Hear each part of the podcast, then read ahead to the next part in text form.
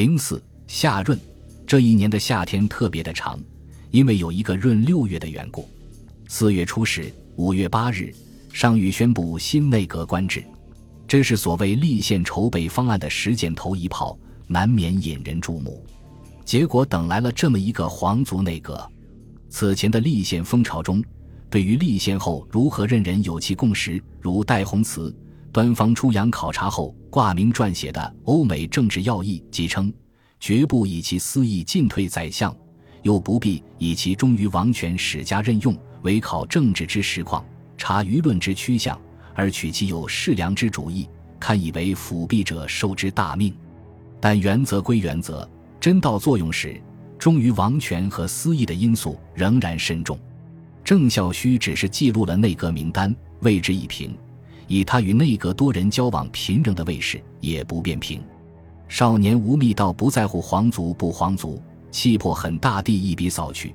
中国政府今日并无一人才能出众，可谓国家有所建树者，终日改头换面，掉此一笔，往复其间者，实不过此数人而已。欲国事尚可问哉？从政治立场上说，吴宓对革命党颇有同情。曾在三月十五日日记里对上海《民立报》报馆被焚身表遗憾，而且怀疑有人拨弄其间，因为《民立报》主编于右任，是他的乡党。吴宓生父去上海也是借住在于豫，因此吴宓看清廷变革眼光要更冷一些。只有念念于光绪的恽玉鼎反而最为愤激。他在三月底刚刚申请翰林试读学士开缺。而且不打算再谋起复，一心行他的医术，办他的学堂。恽玉鼎对内阁名单的分析，更能代表权力中心之外的非革命者的心声。共计十七人，而满人居其十二。满人中，宗室居其八，而清贵竟居其七。国务大臣十三人中，而满人居其九。九人中，宗室居其六，觉罗居其一，亦亦佳也。宗室中。王贝勒、贝子、公又居六七，处群情离叛之秋，有举火激心之事，而又常以少数控制全局，天下乌有势理，其不亡何待？皇族内阁并非外界的命名，上谕发布两天后，奕匡请辞内阁总理大臣，并称成不欲开皇族内阁之端，以负皇上者负天下臣民之望。不过。摄政王载沣还是拒绝了他的辞呈。内阁上谕发布一个星期前，四月二十七日，广州黄花岗起义的消息才传到京师。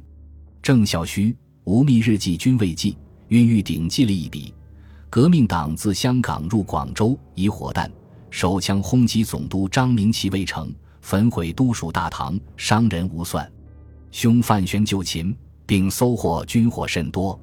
事情不能不算大。但闻者似乎有些麻木，国事中枢糜烂，这些边地界选之急，已经引不起强烈关注了。即使仕途正热的郑孝胥，也未尝不时刻打着归隐抽身的小算盘。就在黄花岗起义的次日，他接到儿子的信，在上海营建的海藏楼初步选址已见眉目，女词人吕碧城也愿意将徐家汇的一块的卖给郑家。内阁上谕颁布两天后。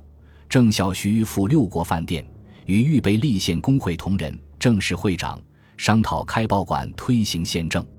孟昭常主张在北京办一份宪报，郑孝胥表示，如果报馆要成为将来政党的根据地，还是以在上海为宜。然而，就算有了皇族内阁，具体办事还是离不开汉人。力主铁路国有的盛宣怀是眼下最炙手可热的实权派。六月九日。盛宣怀急电正在上海收拾房产的郑孝胥、川、粤汉大局粗定，朝廷注重速成。武帅身率会商，非赖公义力熟手，难复目的。本拟即日发表。武帅欲请公来面商办法，以发宫殿，务起肃临，至叛之岛。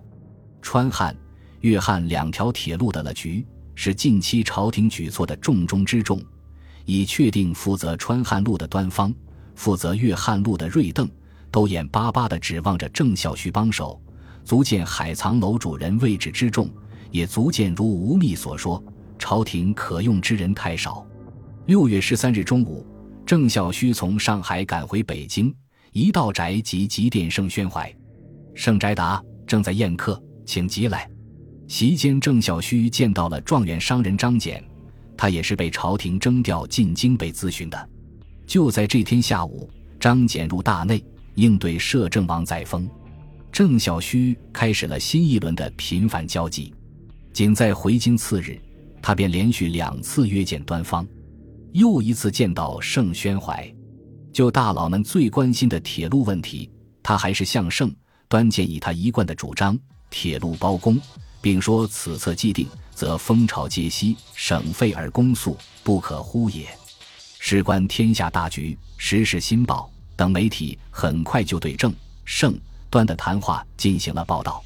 郑孝胥的一贯主张，简言之，即认为铁路国有是救亡之策，政府必须将路权掌握在手里，才能在国际政治中谋得话语权，而只有采取包公筑路政策。才能快速而稳定地将铁路由商办转化为国有，重点在审核速。他对盛宣怀举例说：“现在中国修铁路最高的费用达到每里合银五万余两，这都是点工之害。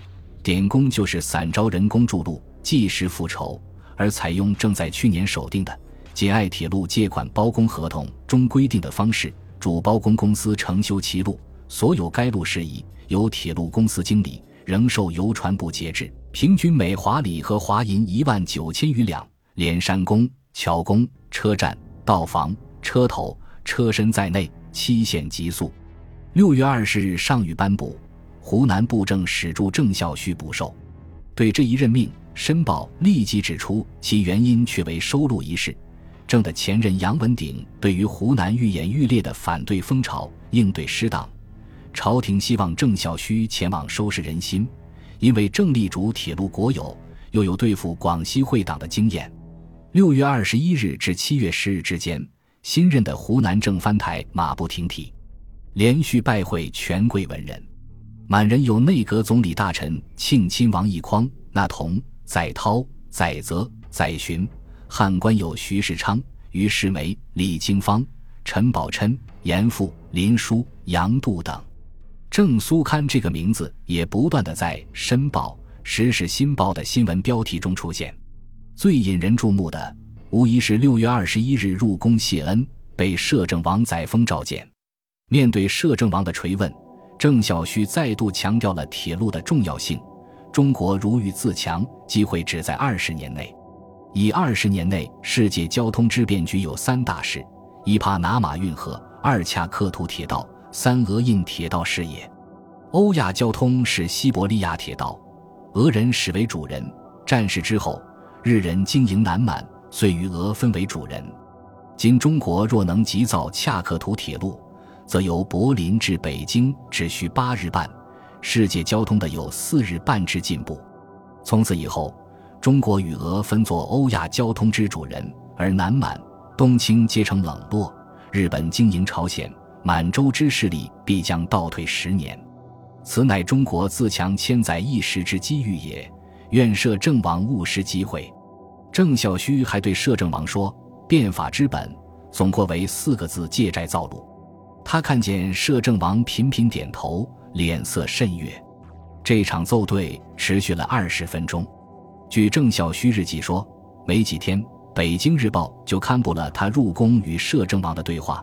但全系捏造，其他华文大小报纸也纷纷附和，指责郑孝胥为政府收买利用。在之前的国会请愿运动中，郑孝胥是坚定的立宪派，舆论不免认为，在欺世盗名的皇族内阁成立之后，郑居然坦然接受相藩的任命，并力主铁路国有、借债造路，不啻是一种背叛。为此，郑孝胥将与几位湖南京官的对话记入日记，以明心迹。仆未尝为实阙官，今入官场，待如生藩，不可以法律拘束者，不知闹何笑柄。然绝不能合格，明矣。又曰：天下明白人居多数乎？少数乎？曰：少数耳。然而，则作事宜求量于少数之明白人。亦将求量于不明白之多数乎？为了辨明舆论对自己的误会，郑孝胥在日记中大段摘抄外报如《泰晤士报》对自己的评价。新任襄藩正苏刊其奏对之词，大抵审多时事既极精当，富极博大，无论世界何国之政治家，故莫不以能见私言自豪。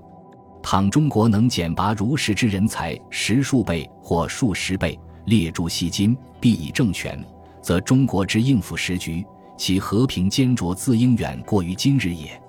他甚至在日记里大放豪语，如吾今日挺身入政界。待如生番手携炸弹而来，必先扫除不正当之官场妖魔，此乃扫除不规则之舆论烟障，必冲过多数黑暗之反对，乃坐收万世文明之崇拜。天下有心人，何事目以观其效？写下这一番话时，郑藩台已经离京往长沙赴任的途中，绕到苏州拜会了江苏巡抚程德全。郑孝胥当然不会想到。他称为雪帅的城府台，距离摇身一变为独立江苏的成都督，只有不到五个月了。